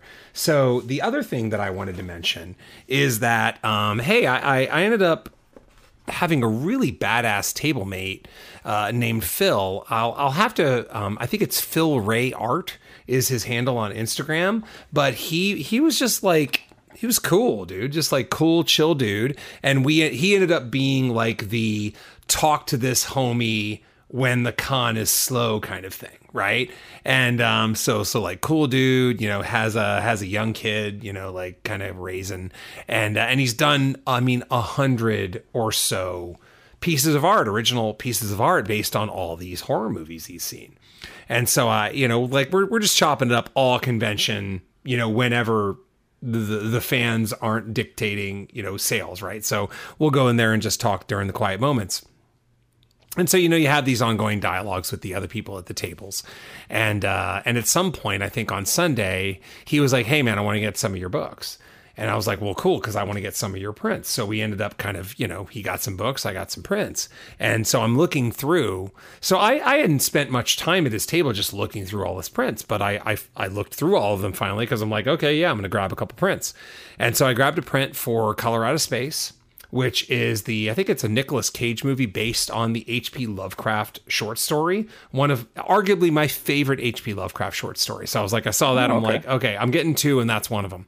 And then the other one I came across that I was like, I got to get this is uh, The Witch, or as I like to call it, The Vivitch. Because if you look up The Vivitch, it's two V's. That's the way that they actually spell it on the on the DVD on the uh, for the movie. So this is Robert Eggers Robert Eggers' first film. So um, Robert Eggers has done first film was The Witch, second film was The Lighthouse, and the third film was The Northman. So Robert Eggers is known very well in like indie film circles and just people who like good shit as an up and coming director. I think The Northman was the first time he actually got like a good amount of money to make a movie, and I think he has one coming out next year. But anyway, so he's a name, and and you know if you have if you don't know about him already, then um, then he's going to only get bigger and bigger because of how good these movies are. So I bought The Witch, aka The Vivitch, Blu-ray years ago after I was hanging out with somebody, I was like, "What is that T-shirt based on?" They're like, "Oh, it's based on The Witch." I'm like, "Okay, that's cool. I need to I need to find this out." I had purposely avoided it when I was writing my first novel because I had a hunch that it had some similarities to the things that I was writing. So I bought the Blu-ray and I just let it sit. And this is an important thing to note about my family. They hate horror. They can't watch it. Right? So what that means for me is that if I want to watch horror, it's on my time. It's not family time. Like family time, I can man, I can watch Ahsoka with my wife and kids. I can watch all kinds of shows, Star Trek, whatever, with my wife and kids. Can't can't watch horror with my wife and kids. That's Keith time. And the problem with Keith time is if it's on Keith time, that means it's competing with writing, podcasting, kung fu films, the NBA, and any football that I don't want to watch on Sunday. That's a lot of shit. And that means I never got to watching the fucking movie after having it mm. for hmm. years. So I came across a poster of the Vivitch and I was like, that's a cool poster, man. And then I told told Phil the story. And I was like, you know what, man? I've got a lot of time this evening as I head home, as I wait in the airport, as I fly on the flight. I'm just paying a couple bucks right now on Amazon Prime and I'm going to download that thing and I'm going to goddamn watch it. I watched it fuck, it's good. It's so good. You know, and right now Gary's just like nodding like I told you it was good. Yeah, you did, Gary. Like I I had always heard it was good. And it was amazing. Like so good. A a great slow burn horror film. Like like 45 minutes, 50 minutes into it, for those of you who watch it, you're like, I'm not even sure this is horror. And then it really kicks in and it kicks in in a nice like just yeah, I'm, I'm not sure anything about it is super like jump scare creepy, but it does stay with you. And uh, and it's worth noting that because uh, you know, had I watched this in the movie theater, you're in a dark movie theater. And the great thing about a lot of these indie films is they don't have soundtracks or they do in spare moments. So horror can be quite effective when it's just quiet.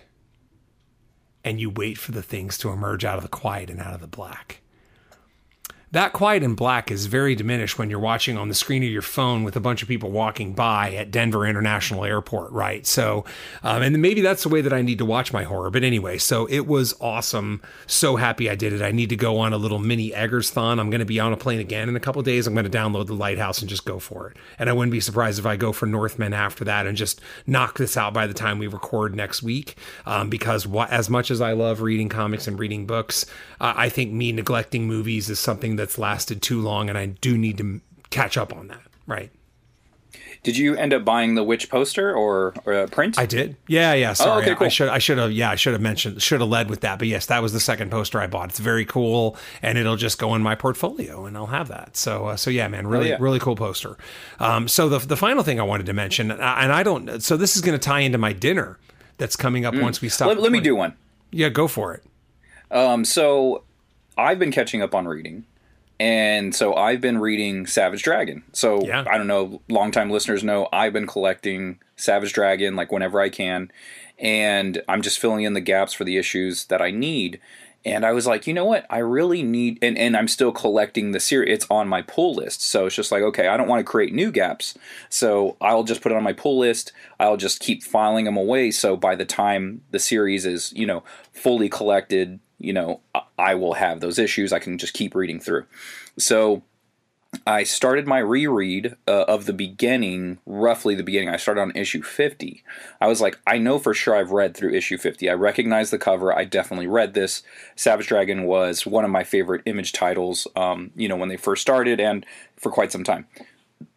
So I was like, all right, let me just jump on issue 50, get a little reread of that, and I'll just keep reading through to see when I actually remember, like, oh, hey, okay, I remember this issue. I don't remember this. My memory is shit because I just got to issue like 72 and something happens in issue 71 i was like i remember this but i didn't remember like i would say 15 to 20 of the issues in between or like like 15 of the issues in between. Uh, like there's some stuff that'll pop in. I'm like i kind of vaguely remember this but uh, anyway um, it's been a real fun series. He does something that I think is very much reminiscent of the Jim Shooter era of Marvel Comics, where he basically kind of recaps the previous issue or the couple of issues before or like the storyline that's going on. And like the character just straight up has dialogue in the middle of the book where he says, "Yeah, and then this happened and this character got killed and and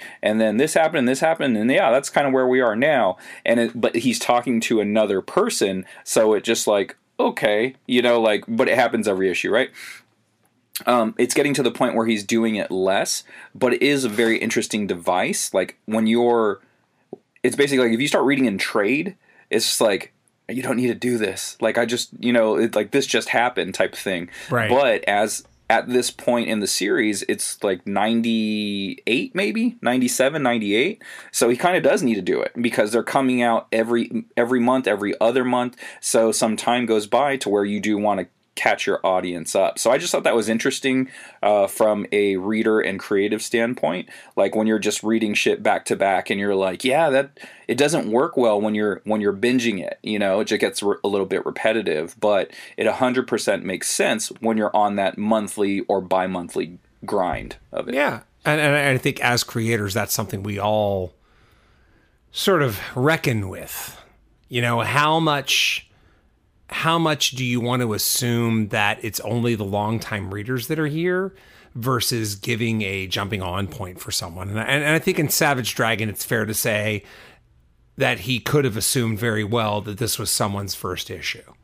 You know, Right. I, I think for me, for Kodoja at this point, I'm pretty much thinking you were you've been here a while, so I don't need to recap shit, and we'll go from there. But yeah, to your point, interesting device, interesting device, um, and and and cool for you bringing it up, right? Let's let's do the one final depth of bullshit, which you know I already gave the the date that we're recording this out when I quoted Scott a little bit ago, but I'm not going to give it out again. But you can figure it out pretty easily because Scott, did you know that yesterday was National Cheeseburger Day? I did. We had planned to go to McDonald's to get our. I think you get one or two uh, dub, double cent cheeseburger or double double cheeseburgers for fifty cents. Yeah, so the plan was to get those. I think what were you allowed like one, One. one per app. Cheap bastards. Yeah. Um, it's like you couldn't even do at least two. Like Yeah, make it exactly. worth the people's trip. You know, like what if you got a kid or what if you're in a couple? Like do fucking two, dude. yeah, exactly. Um, it's like well they want each person to download it on their phone. That's yeah. fucking Ne- never mind Um, that if you have the app, you'll know that that. So let's say theoretically you wanted two. That would mean you'd have to buy one double cheeseburger at full price and one at 50 cents. Hey, guess what? If you're using the McDonald's app, then you could just buy one get one free most days because that's like an everyday deal on the McDonald's app. right? Oh, is it really? Yes, it is. It, at least it is Oh, where I funny. live. Yeah, it changes from place to place. Yeah, I, I mean, like we don't go enough to download the app, but like I did I it for, for yeah, I know you do. I I uh, I did it for the thing, but then like we were both recovering, so she was like, I don't even think I want to eat out. Like I think I just want to eat in, Mm-hmm. and that's going to go into my last bullshit thing. Okay, gotcha, gotcha. Okay, so Did, did you end up getting the the cheeseburgers? So what happened was um, Ava gets home from work yesterday, and she says, "Oh, I'm going to McDonald's in a minute with someone.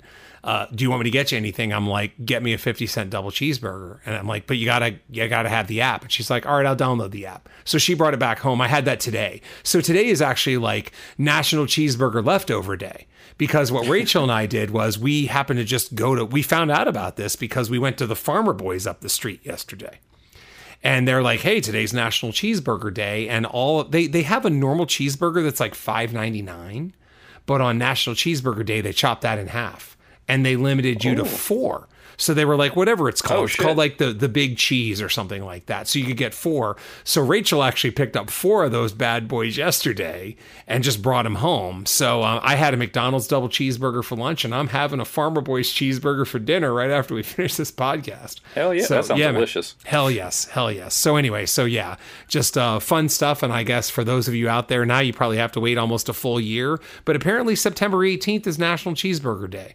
So Bell Biv DeVoe, now you know. It's also Bash's birthday. My dog. There you go. Did you get Bash Yeah. a double cheeseburger? I did not. It's Yeah, because that's not going to go uh, well. it's also Ed's birthday. My writer Ed. Hell yeah. Did you get Ed a double cheeseburger? No. I let him know it was Bash's birthday though. That's how I got him that. I did let him know. I said for your birthday, McDonald's will sell you a 50, c- a 50 cent double cheeseburger. um, okay, so I'm going to get on to my last thing here and part of the so I mean, I guess you guys figured out more or less that I Poorly, my- poorly, the poorly telegraphed thing that we've been hinting at all episode. Yes. Yeah, but that's not it though. Like that's Oh. not the only thing that happened. Oh, so yeah. you guys figured it out. I drank too right. too much. You, you, and you, you wanted to surprise me with this. Now that I think about Um, Yeah, it, get get your live reaction. So Yeah. uh, my brother-in-law turned 50. He had a giant blowout. It was awesome. Like tons of family and friends show up. I think there was like 60 to 75 people there. Um, it was like to the nines with everything. Uh, they they got a whole bunch of prizes. My sister, like she she's done this one other time. She did this for my nephew's birthday, his 18th birthday.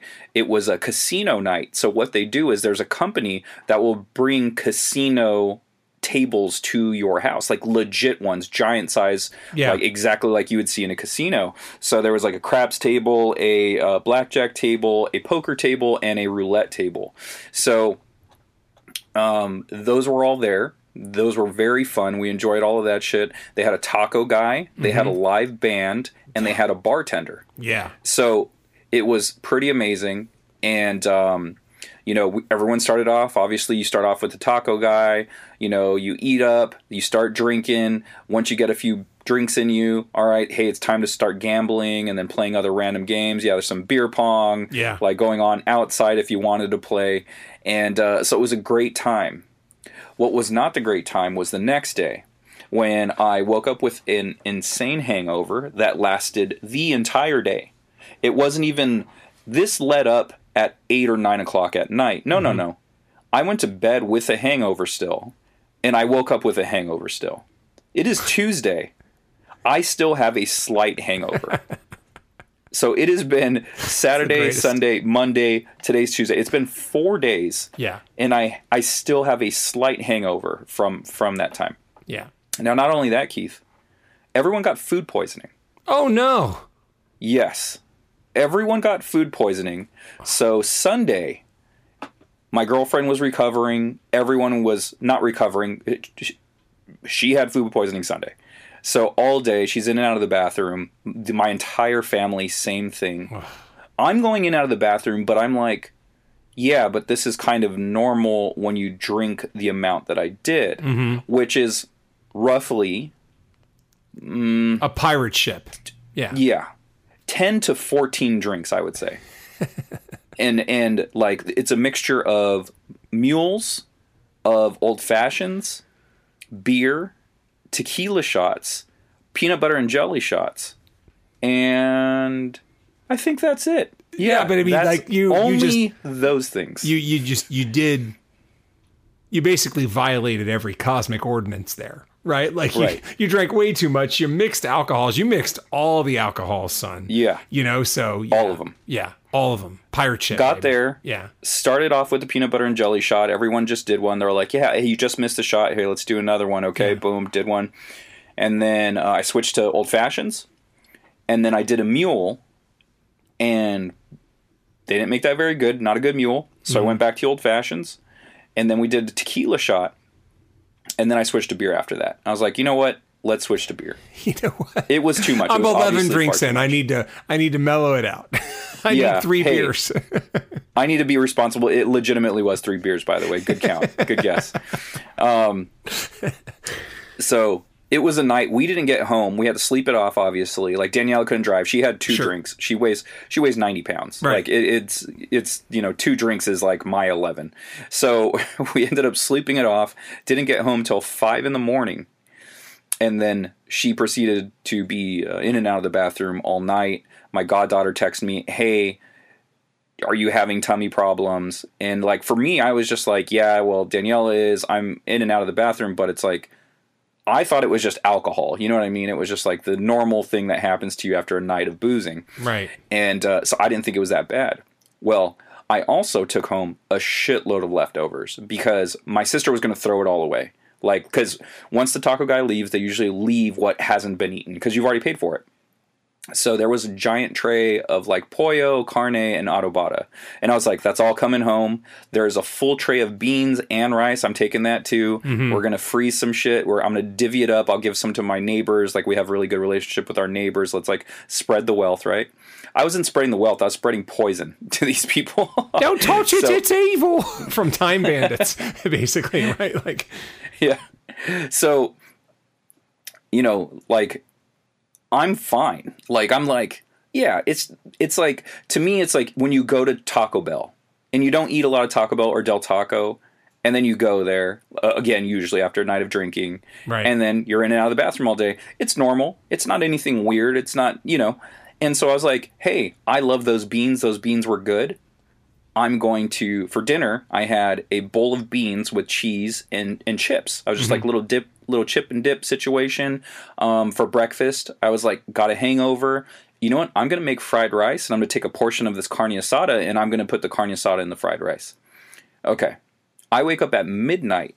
My stomach is churning, like like it is like someone is wrenching out the water of you know like like a, a towel or some shit like that. That's what my stomach feels like, and I was like, oh, this is what everyone was feeling um yesterday.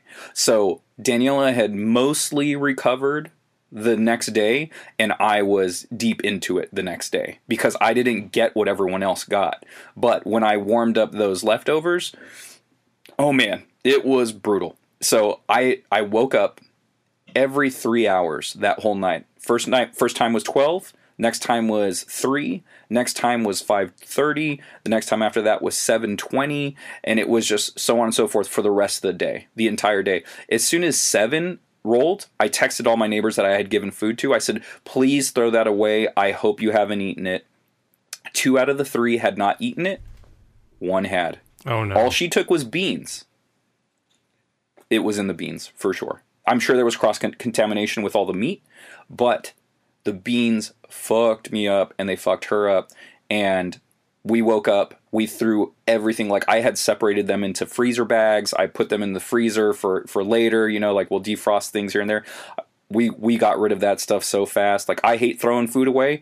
There's no way I'm testing the waters of this. So we chucked it all. It was brutal. Today is the first day where I'm feeling semi normal. I have a hum of a headache and and that's about it. That's all that's left. But my stomach is fine now, thank goodness.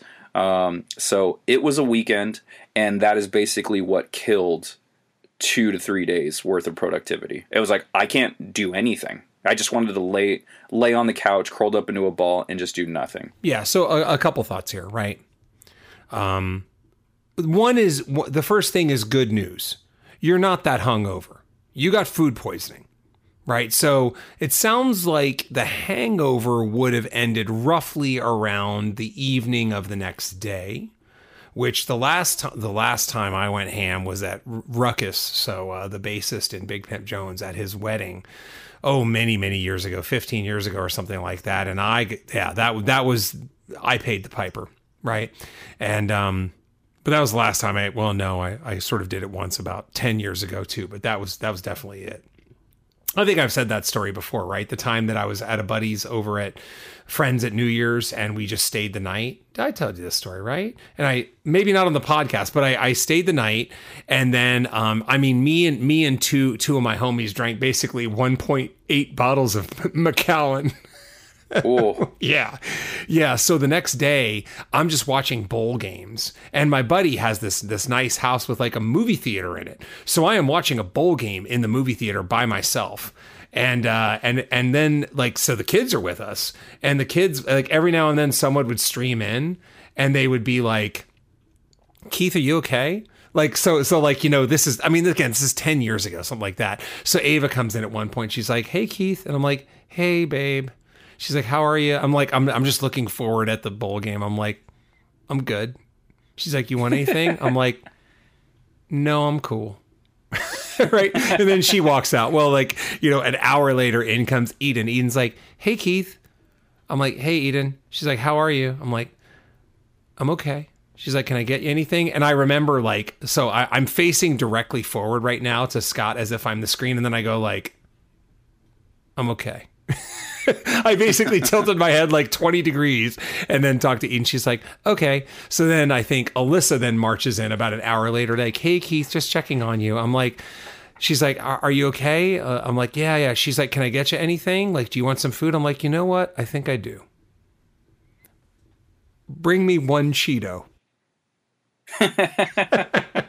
so, so she brings me one Cheeto, and I'm like, yeah, that's not too bad. I think I'm doing okay. And then Rachel comes in, you know, so then this progresses until like five in the evening. And then she's like, I'm going to go get food. You want anything? And that's when I went to my go foo, uh, go to hangover food, which is KFC mashed potatoes and KFC mac and cheese. That is my, Uh-huh. that is my, you like, please, please bail me out of this. I, I had that exact food after I had uh, dental surgery and all those things. So anyway, that was the last time I ever did that. So I get it. But you had food poisoning, dude. Um, so I, I would say that that my my mother-in-law she calls me the the food inspector. Because when we have family gatherings like if if the food sits on the table for like 10 minutes after we're done I'm like so are we going to put this in the fridge or what? I set this up to let you know that the second your goddaughter would have texted me, I'd have lit all that fucking food on fire. I'd have just been like, I am I am burning this in effigy before I pass this evil on to other people. And in this case I would have been right. That doesn't mean I'm right in any context, but in this case it would have worked out in my advantage, right? I mean, Daniela had said the same thing when she was having uh, the issues, and she was like, "We need to throw that food away," and I was like, "Eh." You know, because for do me, I was like, "But do we really?" Because I feel fine. Yeah. And and um, I had the the carne asada inside the fried rice earlier in that day, and I felt fine the entire day. You discovered the beans were in fact the cause. Mm-hmm. And but like at that point, like you know, the next day I'm like, it can all go. I'm not Yeah. risking the amount of pain that I'm in. I'm not risking it. It was Sounds free. awful. Yeah. so like let's not do this anymore. Anyway, so I hope you guys enjoyed those stories. Those it was it was a rough week, but hey, I'm hoping that uh you know, everything gets back to normal. I'm able to knock out another page before the week's end. Uh, but hey, we're, we're doing a thing when we remember to do it. Mm-hmm. We're going to read a quote Yeah. uh, towards the end of the episode. Do you want to do the quote now or do we want to do the beer Let's now? do the beers and then do the quote. Yeah. Okay. So I will I will go with double stack. Um, Great Notion double stack. I have drank this on the podcast before. I've rated it before. I can't remember my rating before, but this is an 8.5. In terms of I mean, again, it is a imperial breakfast stout. So not aged in bourbon barrels, but it's got maple, it's got coffee, and of course, it's just a a lovely stout. So I I mean, I love this thing. Ever since my homie Martin Vavra turned me onto it and brought me some cans when he visited a year and a half ago, maybe longer.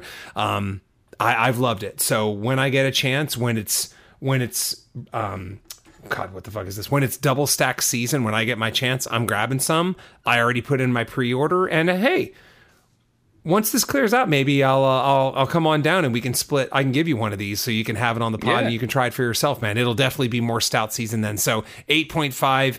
You know, I, I recommend this to people A- as long as you're open to trying some stouts. One of my favorites for sure. Right on. And uh, if you like vitamin water, you will love Kirkland Vitamin Rain. Vita Rain, actually. it's way cheaper than vitamin water. You get it at Costco. It's fantastic. Um, this particular one, acai blueberry pomegranate, has enhanced uh, vitamin C and E So there Yeah. you go. Great. You did. Give it a 10. Give it a 10. 10. Actually, this one I give a 8.5. The mango is a 10 for me. I wish they Okay. just sold just the mango, Yeah. and I would crush those all the time. But yeah. I do enjoy these. I, I drink them quite on the regular. Hey, anyway, sometimes it's necessary, man. I mean, there have been past episodes where I'm getting over a cold or I'm getting over something, and it, it was my turn. I'm like, I'm drinking water, Scott. You can drink whatever. Um, so Yeah. let's let's get to the quote. So I'm just going to give the quote and then attribute it. Um, here we go. It's it's a little lengthy, but I think it's important and I think it's relevant for the making comics crowd. How shall we measure success? It isn't popularity, money, or critical esteem. Success occurs in the privacy of the soul. It comes in the moment you decide to release the work before exposure to a single opinion, when you've done all you can to bring out the work's greatest potential, when you're pleased and ready to let go. Success has nothing to do with variables outside yourself. That's from Rick Rubin in the book uh, "The Creative Act: A Way of Being." So I I love it, and uh, and I think it's very appropriate to the kind of stuff that we're all doing here on the Making Comics podcast. right on. Rick Rubin gets a lot of love on this podcast. And should. Absolutely does. Yeah, And should. Well deserved. yeah. Right on, man. That was a very good one. Um, okay, uh, I think that's everything. We got the beer, we got the quote, did it and all. so we talk about uh, where you can find us on social medias. So that is at Scott Lost, S C O T T L O S T on Twitter, Instagram, and Threads, and Facebook.com forward slash Scott Lost. And you can also get my books, Second Shift, Minimum Wage Superheroes, and Wanderers of Melisanda, Anthropomorphic Dinosaurs versus Humans at accidentalaliens.com. I also am in a bunch of anthologies. Uh, the 2018-19 and uh, Tales from the Mothership are all available at accidentalaliens.com. So uh, check those out. Awesome, man. Um, so for me, you can find me on Instagram at Keith underscore invader. I am posting stuff from my comics, books I'm reading, uh, quotes I like, pictures, etc. And of course, if you uh, want to check out my website, it's keithrfoster.com. I have pages on the main books I write, which are Kodoja, Giant Monsters Meet H.P. Lovecraft, Three Protectors Kung Fu in Space, and Animals 28 Days Later meets Pet Sematary. KeithRFoster.com. You can buy those books on my site. I have a web store. So uh, head over there and check them out if you don't have them already. And if you want to get a hold of us, you can get us at any of those social medias that we just had mentioned or at makingcomicspodcast at gmail.com. If there's any questions, comments, concerns, something that you want us to talk about on the pod that you haven't heard us talk about yet, um, hit us up there. Or if you have questions just for us, you don't necessarily want them on the pod, but you're wondering about something we do or, or you know, something we've talked about, uh, that's where you can get a hold of us. I want to do something live right here, Scott. I forgot to run this by you, but I think it'll be fun if anybody wants to take us up. Listeners out there, would you like us to try a beer? Would you like to recommend a beer Ah. to us for the podcast? Hit us up at that email. Hit us up on our social medias and say, hey, you know it'd be dope? Try this beer on your podcast and rate it. So we would love to hear from you. What beers are you interested in us trying? Whether you like them or not, fuck it. We don't care. We'll take all solicitations. Um, obviously, we're limited by the fact that I live in the LA metro area and Scott lives in San Diego. So you may be recommending a beer that we can't even get. But if we have the opportunity to get it, then we will, and we'll drink it on the pod and we'll rate it, and uh, and we'll go from there. So anyway, I thought I just liked that idea when I thought of it, Yeah, you know, right idea. before we recorded. So and hey, since you're here, five stars. I'm I'm going to keep it really short. Apple Podcasts, Spotify. Throw us the five stars, give us some words. The algorithms love it, and Scott and I love the words even more, man. So, thank you to those of you that have already reviewed it. And if not, all it takes is two minutes to throw us five stars. Yeah, we gave you an extra supersized edition of the 150th episode of Making Comics. Yeah. I hope you guys enjoyed it. We'll see you next week. Yay, yay. Bruce Willis was dead the whole time. Another one for that shirt. That is another one. Yeah, it is.